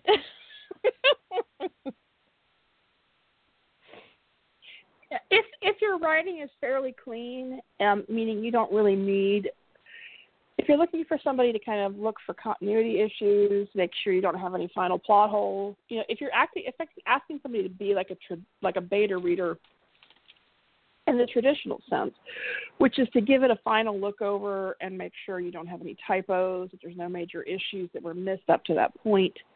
I would think you Missing could words. forty to sixty k back. Yeah, in in two weeks or so, in a couple of weeks. Um, that would be, you know, if your writing is, if you've done solid, if you've got a solid draft and you don't have a lot of problems. Um, if you've got 40 to 60k, it- you know, I've all, I mean, I don't do a whole lot of beta reading anymore. Um, partly because it just it starts to feel like too much like work, but um, that if they really needed a lot of line editing, that 60k would probably take me at least six weeks, just because I'm having to put that in around other stuff, and the maybe two hours a day I can devote to that, their their error rate means that they're going to get a half an hour of that two hours because I just won't see the problems. So So, for instance, if- if- my pick is going to be about 130k, and I am going to ask Jilly to to beta it. Where would you rate me as far as how much time investment you'll need for 130k ish? It'll be about 130k. I'm already over 100, and I have about 25 plot points left, so I'm thinking about 130. For you to be safe, I would want about a month. I probably would turn it around faster than that, but I'd want to be sure to budget a month. Just not because I feel like that it would it would probably take me realistically it would probably take me two weeks. But um the mo- uh, okay, so this is the thing that happens, all right? The more I'm enjoying something, the less likely I am to see mistakes. unless unless the mistakes are glaring, right? So sometimes when I I'll be reading and I'll realize I haven't made a correction in a while, and when it comes to like anybody, most people, me not putting in a comma for like ten pages means I've been enjoying myself and I forgot to beta. so I need to back. Up. That's why I up. always do a read first. I always do a read first because that kind of helps me clear my head and and not I I won't get sucked in again.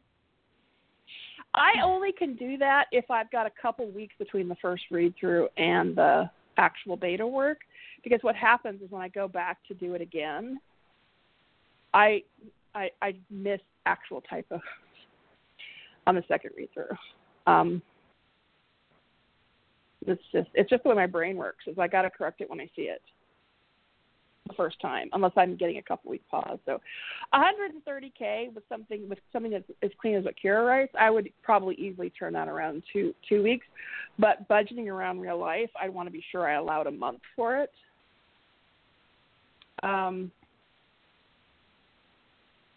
because you know I wouldn't want her to have a problem because I had family drama and wasn't at my computer for a week. Right. So, but realistically, I would turn that around in in ten days to two weeks, 130k. That's cleanly written. Um, Cause I'm not a complete disaster. no, I mean you're right. You're right. You're right. Very clean. I mean, really, I I would say the kinds of mistakes you make are kind of the same kind of things I do. Is like you leave a word off. It's not that you don't know that, that word should be there. It's just you didn't type it. and when you do your own read through, when you do your own read throughs, your brain Your brain supplies sticks the it in. word. Right. Your- your it, brain it sticks thinks it in, it's supposed to be there. So Although I it. did stumble the other day, I was reading um my bang and I, I was like, "What the fuck did I mean?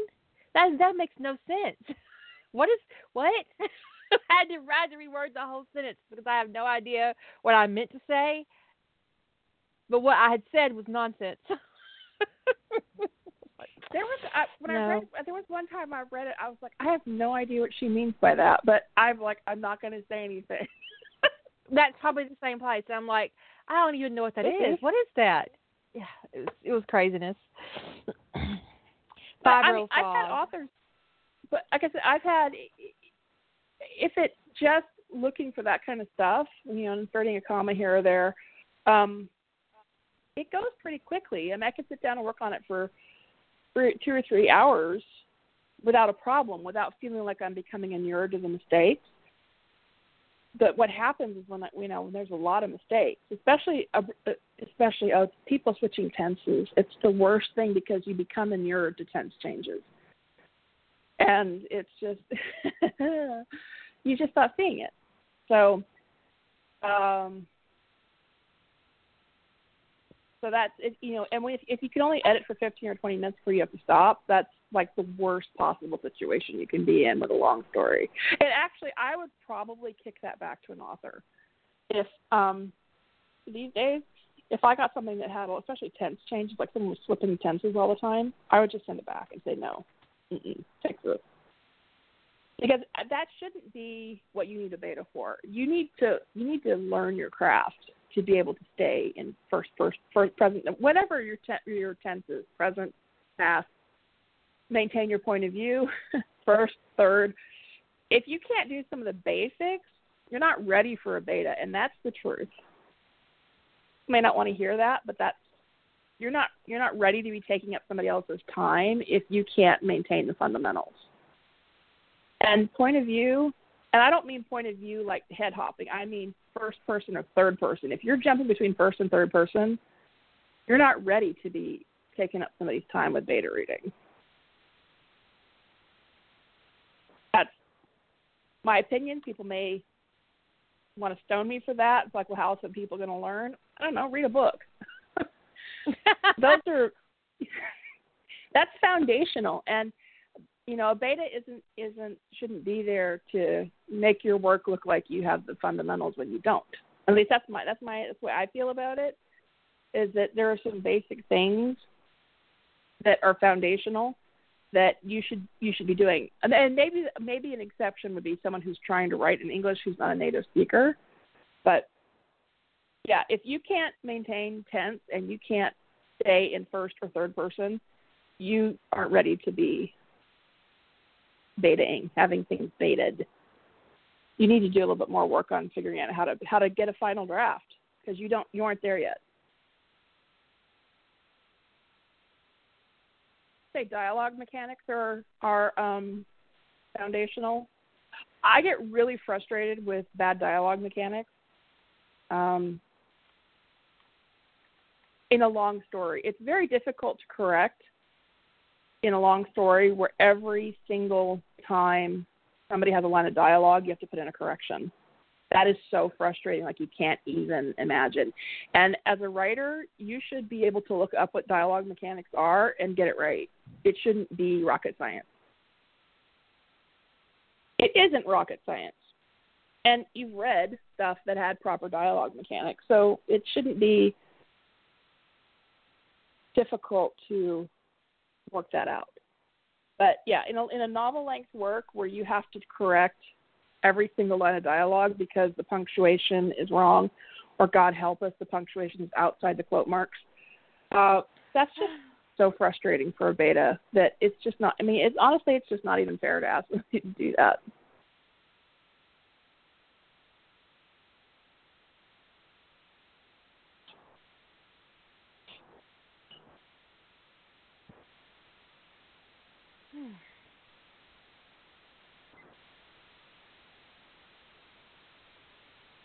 Are you there? I'm here. I'm just I'm trying to think um of anything that really stuck out for me as a problem in beta be, beyond dialogue mechanics and um just things that people need to work on for their craft. Um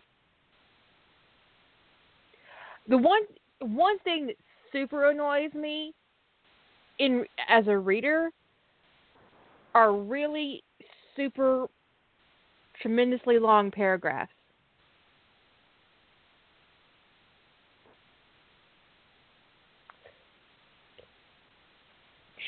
When your paragraph is a thousand words long, I want to smack you. Yeah. I guess I'm a bit of a bossy beta because I just put paragraph. I just put returns in. I just put I put the paragraph right. returns in. I, I never would, even occurs to me to leave that the way it is. I'm like, break, break, break, break. Paragraphs um, fucking so, exist. so Edie commented that unless the beta's happy to do those kinds of things, like um, change your tenses and fix your first to third person POV flipping and you fix your dialogue mechanics. Um, I mean, I guess. Mm. I'm having I, I guess I have a hard time with the idea that anybody would want to waste their time doing that when I think that it's. I guess I feel like if somebody, if I'm not talking about an occasional thing, like somebody messes up their dialogue mechanics occasionally, or someone occasionally. Cha- I do that sometimes. I do that. We all do that, but it. doing it I every single time. I will sometimes switch into first per I mean uh, not first person. Sometimes switch into present. I always write past tense. So the fact that I switch into present tense sometimes for two or three pages is an utter mystery to me. I don't understand what where that comes from. And I'll I do it during sex it. sometimes. Yeah, I'll, I'll be rereading it and I'll scratch my head and go, "What the fuck?" so, and I try to fix it myself. It's but it's actually it's a little bit of an editing challenge to edit from first person to because you'll miss things. You'll need like three edits to switch multiple pages from present tense to past tense because you'll you'll miss stuff. Um, when it comes to a novel length novel length work, anything above about 30k, and someone presents it to me and they consistently can't punctuate around their dialogue, they consistently have the wrong speaker with the dial the wrong dialogue tag with the di- wrong person's dialogue. Um, they consistently are changing tense. They are constantly changing from first to third person. Whatever that thing is, it's just something completely foundational to writing, and they're handing it off to beta. I don't think any beta should have to waste their time with that, because this person is they need to spend more time learning how to write. Those are basics. Tense, POV, dialogue. I mean, tense, point of view, dialogue mechanics. Those are that's very Well- basic craft. I think one of the one of the, the things in fandom, and I think I've encountered it a lot in that writers group, is that because they're not writing professionally, they feel no desire whatsoever to improve themselves as a writer. Yeah. It's my hobby. I don't have to get better. So what? You're going to continue to knit the same ugly sweater forever? Okay. I I mean, if they were learning something, if somebody did it once and they learned from their beta, but a lot of these writers who do that over, and they do it over and over and over again. They never learn. They just rely on their beta to make their story look good. which I think is not Um, a great um it's not a great uh situation to allow yourself to get into as a person who betas. No. No, because I mean, it, it's also, I it's have also to say it's for the beta. abusive, but it's not um it's not kosher. I mean, it's Well, I I was I was- I, I was reading I was reading this story. It was a finished story by the time I got to it, and it was not this first first first work. Um, but they always thank their beta at the top of every chapter. And um, and then I get a chapter like I don't know. It's it's a long story, and I get to a chapter about partially, and they said that their beta was done, uh, but they decided to go ahead and post, and that they would post the beta version later. And it was a stunning difference between the betaed version and the unbaited work. I mean, I don't mean like a typo here and there. I mean, it was astonishing how bad wow. the quality of their writing was. I found it unreadable. So their beta had been I mean, Rewriting their story. The work, putting the work in to format things correctly, to change, to, to get the tenses all lined up. It was a lot of foundational stuff that just wasn't there in the rough draft of this person's story. Well, now, did you notice I said the story was finished, and this is what it said? She never replaced it with a beta version. So I wondered what was going to happen. The next chapter was just the same thing. Well, my beta's still not available. And the thing is, it's curious to me they weren't willing to wait for their beta. If because you know if they really wanted the story beta, why weren't they willing to wait? It's because they wanted to just go ahead and post because they had a posting schedule and they were talking about they didn't want to miss their posting schedule. Well, their beta never came back. Um, and and I don't I don't know what the data story was. She never mentioned it. She said the beta wasn't available anymore, and if anybody else is willing to work on the story, let her know. Um, and a lot of work. And this author had a posting schedule, and you know that beta had a life. And this author wasn't improving apparently, because she had written several stories with this beta up to that point, and this was her raw craft. And I was like, that's stunning. That's stunning. That she is this bad, several hundred thousand words into her writing. And um I, I imagine the that beta, beta ran like I mean. I imagine she just finally just no showed on that. It was like I can't deal because it has to be pressure, especially if an author is a WIP writer who's posting to a schedule. It's like, hey, can you get this done? Can you get this done? I want to post on Sunday. Can you get this done? and she's Um, also I wouldn't say, like calling you out on every chapter, letting her readers know that so she misses her schedule, it's your fault.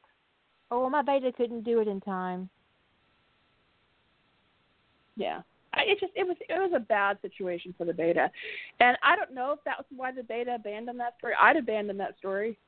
I had no clue in reading this work that I that that that, that what I was reading was really beta craft. It wasn't. There, the author had some idea craft. Okay, that's so there's that, but the quality of the story was all the beta, and that became. Ju- I couldn't even finish it because I, I couldn't get past the bad craft. Um, and that's, I mean, to me, I found that offensive on several levels. That author was several hundred thousand words in, and hadn't learned anything from her beta, who had been slaving over her work. Who honestly And my guess- co-author writing credit to be to be frank. My guess would be that what she was doing was doing an accept all and posting it. She wasn't even looking at the changes. Oh God, um, you're probably right. would be my guess. Would be my guess because I can't. I just don't understand how you could get those corrections over and over and over again and not absorb them on some level. I look at I mean, every how- single correction, every I don't- yeah, single there's- one. There's not a comma that goes through that I haven't assessed. I actually, yeah, I won't actually tell you how the freakishness of my how how much of a control freak I am about the, the whole beta process. But I'm sure you're an absolute control freak. I know. I know your weirdness. Oh, it's terrible. I don't use the copy. you- You're going to if I agree with a change a beta made, I don't accept it. I put it back. I I I make that change in my master document. I don't use the copy my beta send me. I don't do it. so, I mean, I, I guess if I was getting thousands of changes, I would have to rethink that policy. But I don't usually get thousands of changes, so I just, you know, they want a comma there, and I agree with it. I go put it in. it's a bit of a pain in the ass, but that's just I just can't deal with it. I can't deal with my final draft having ever been out of my control now, ever. let me ask you this: Would it be easier to accept or reject all the changes in your beta document, then do a comparison to make sure it matches your original, Hmm. That's actually really good beyond what the So you- changes that you've done? because you know that's exact you you you you spotted right what the issue was is I had a beta make changes and my story was didn't, with with but track they did it without track turned off. changes because I do the same Mhm. thing. I do that after I finish my final from the beta. I do a comparison with my original to make sure that there were no changes made that I didn't approve of. That would be faster. yes, that would be faster. So your animal is no different than my own. I assure you. It's just in the end game, yours is more efficient. Um, but the other thing and now do- yours I will be have, too. Yes, That's But like I'll- that do whole have thing with the uh, autocorrect, which saved my life. Oh yeah, that was making me crazy. Stupid Hobbit name. But stupid. Oh, those damn, those damn diacritical marks. I was like, oh. But if you do have something um, like Fíli or Kíli or what you know something in your uh, writing that you use a lot that is requiring special punctuation, definitely use an autocorrect option. It really is. It's, it's really helpful. Yeah. That way you can just type, you know, D D I S and it will autocorrect it to capital D, you know, and I with an acute accent S. So yeah, that, all those all those marks were just Mean, it was making me crazy. And then Kira says use autocorrect, and I was like, oh yes, they changed me. I mean, the other option you could do, the other thing you can do is do a find and replace later. At you can end, do a yeah. replace all at the end with all of the, you know, Fíli, Kíli, Deeses, and replace them with their corrected version. Or They replace all not how I even get put rid of extra spaces. yeah. But, you know, if you're writing, you think your writing is fairly clean and it's a final draft. And by final draft, I mean that you've run a spell check, you've read it yourself, you've edited it yourself, and I would recommend running a grammar checker for you to call it a final draft. Um, and if it's pretty in pretty clean shape, and you're really going to your beta is your final this is your gate quality control. This is what the beta is, you know, is being your quality control person that you could do something that's 40 to 50k. A couple weeks to a month is completely reasonable. Houston, we have a problem. But no, I mean, like you should definitely, uh, if you hit the the um the grammar checker on Grammarly and you've got 200 errors, you need to be looking at your shit. Unless it's all Yeah. um, what's that one thing that Grammarly Un- tells me? unclear antecedent. Oh, I wish I could turn that off. I know who I'm thing fucking is- talking about. Actually, and the same, thing. Grammarly will call it unclear antecedent all the time. Um, I would still recommend that every time it says unclear antecedent that you read it and make sure it is clear because especially and this is this is especially if you've got two main characters of the same gender. Now, if you've got if your two main characters and one's male, one's female, odds are Grammarly is jacked about that. But if you've got two characters who are the same gender than your main characters, your uh, antecedent might actually not be clear. So at least check, read them and make sure it's obvious who's speaking. Also, it will give you squinting modifier a lot. It's usually right about squinting modifiers. Not always, but usually.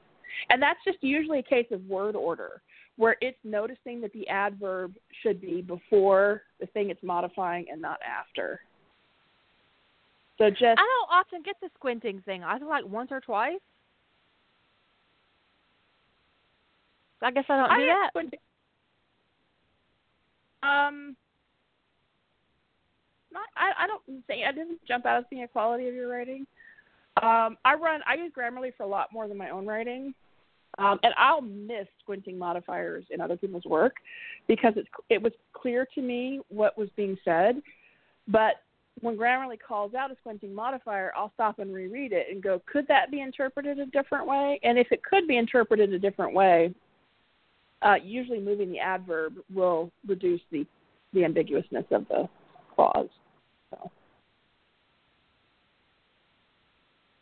But yeah, it, you're to one thing you're going to get, especially with fiction writing, is unclear is unclear antecedents, and uh, just read them and make sure it's obvious who's speaking. And if it is, move on and ignore, Ignore, the correction. ignore, ignore. ignore, ignore, ignore. What I don't like about Grammarly is like, um, it doesn't. I think Grammarly, if you have it installed on your computer and you do a whole document, it should remember the shit you've already ignored. I agree. It's pretty limited in in what it um, retains about you and and your writing. And I have tried a whole bunch of different um, grammar plugins, um, but I really feel like if you're using the one from Word and you're using the Grammarly, that it's going to catch the bulk of your problems. And if you can't, you know, if you can't use Grammarly on your computer and you have to do it on the, um, you have to do it on the website. You have, to do it in short bursts. Do that. Don't be lazy with your own shit and then pass it to a beta. Just don't be lazy with it. Yeah, and that's why we said. I mean, a lot of people do have beta trauma, and that's why we said you do not have to have a beta for the quantum bang. Um, but if you decide not to have a beta, and but I would give this, I would ask that think any writer should do this is that you have to use grammar checkers Um, and spelling checkers. I I don't think we should ever have to say you have to spell check your shit, but apparently we do.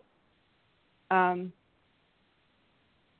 but and word I do my grammar, spell word- check last because if I don't and I go back to edit, I'll fuck it up because I have the worst spelling abilities. And then if I do it early on in my draft, um, I won't do it. I'll do it again, and I'll have edited, and then I'll have spelling errors. So always do your spelling error like the last thing you do is your spelling check. I do two spell checks, but yeah, the- they'll definitely last two spelling checks because you can also introduce. Yeah, like said, uh, just a simple thing you can introduce spelling errors. But words grammar checker used to be shit. It is. It has gotten a lot better. Um, But there are some settings that can make it easier, like can make it better. Let me go into mine and I will um, talk about the ones that I use. What the fuck is that? While Is she's- option? While she's pulling that up, speaking of settings, if you use Grammarly, especially if you have the paid version of Grammarly, be sure to set up Grammarly for the type of writing you're doing because it is not going to look at an academic paper the same way it's going to look at a piece of fiction. So there is a setting for the type of writing it is, and you want to be sure to set it to fiction writing so that it looks at your paper like it's a piece of fiction and not because there's some some things it's going to call out differently and there's some errors you'll stop getting because if it doesn't think it's like an academic paper or whatever, it's not going to. So be sure to set up Grammarly correctly. Now I do let Grammarly check for fragments, but I don't let Microsoft Word do it because I don't think it does a good job. But when you got your uh, grammar settings opening uh, open in Word, you definitely want to check for punctuation required w- inside quotes. Um, 'cause that's where you're going to get your dialogue from. Um, you want to make sure that spaces required between sentences is one not two. It should be one. You should check for capitalization, missed words, noun phrases. Is it's it can be hit and miss on that, but I always do it. Um, possessives and plurals. It's it's actually pretty good at that, except for it's. It fucks it's up a lot. Um, questions, relative clauses, subject verb agreement, and verb phrases. And in style, skip um, gender specific words, fragments, contractions, and cliches because Word isn't great about that. And also, when it comes to fiction writing, um, cliches, colloquialisms, and gender specific words are just part of the, the whole deal. Um, check for hyphenated, misused words, numbers, because Word will call out every single passive sentence you've got, and sometimes you need them. And it's annoying. It's almost as annoying as that whole antecedent thing in Grammarly. Um, your writing shouldn't be 100% passive, uh, but Word is really aggressive about it, and it can really, um, if you follow all of its advice on passive um, structure, it'll fuck up your pace. Um, Yeah. and then everything after And- passive should be checked as well, except for, um, well, except for use of first person. This is a kicker because it will fu- it will tag all your dialogue. Because a lot of times dialogue in a fiction setting can look like first person, even in a third person narrative, because of active speaking. So you don't Yeah, want you- to check that use of first person because it will fuck you up. Yeah, that especially that I found that having that thing about um the passive voice ter- that that was so frustrating me because I'm like, and some of the things it t- called out, I'm like, it's just looking for anything with an ing verb in it. I mean, that's just It is. It does. That's, that's exactly lazy, what it does. lazy grammar checking. And it's really, ugh, it's it, it'll, it'll really undermine you as a writer. It can really attack your voice. Um, I think successive nouns and successive prepositional phrases, I leave those checked. Um, I do check verb phrases and and I do check words in split infinitive, even though I don't always correct them. I do not check wordiness because I'm a wordy bitch. and I don't want my grammar checker telling me to stop. Because I love myself a compound sentence. You might have noticed. Yeah. Well, compound sentences are really vital for. You don't want to use them all the time, but eh, the rhythm is so bad when someone only uses short staccato sentences. In my that's my opinion. I think it's choppy. I I find it unreadable. It's grating Um, to me. It so, but um, there needs to be there's a rhythm it, it, and it, our, the rhythm that we naturally kind of gravitate towards is a is a combination of short and long sentences and one of the ways you achieve that is making sense between compound sentences so we're just have to get over hey, we're we're down to ninety. Uh, shit, I lost my I lost my thing. We're almost out of time. it's slightly more than a minute Yeah, it's slightly more than a minute. We got a minute and three seconds. We got sixty seconds. Um, I, I I lost the studio. I was uh looking up that word thing. But yeah, if um you have questions about the edit the, the the grammar checker in Microsoft Word, just let me know. Um, I'll be happy to talk it over with you because I've spent a lot of time working with it, um, figuring out what works for me. But what works for me might not work for you. You might need help with wordiness. I don't want help with my wordiness. You might need help with um, passive writing that I don't need. So you should tailor your grammar checker to meet the needs of your of yourself as a writer. We're down to 21 seconds. Say good night, Jilly. good night everyone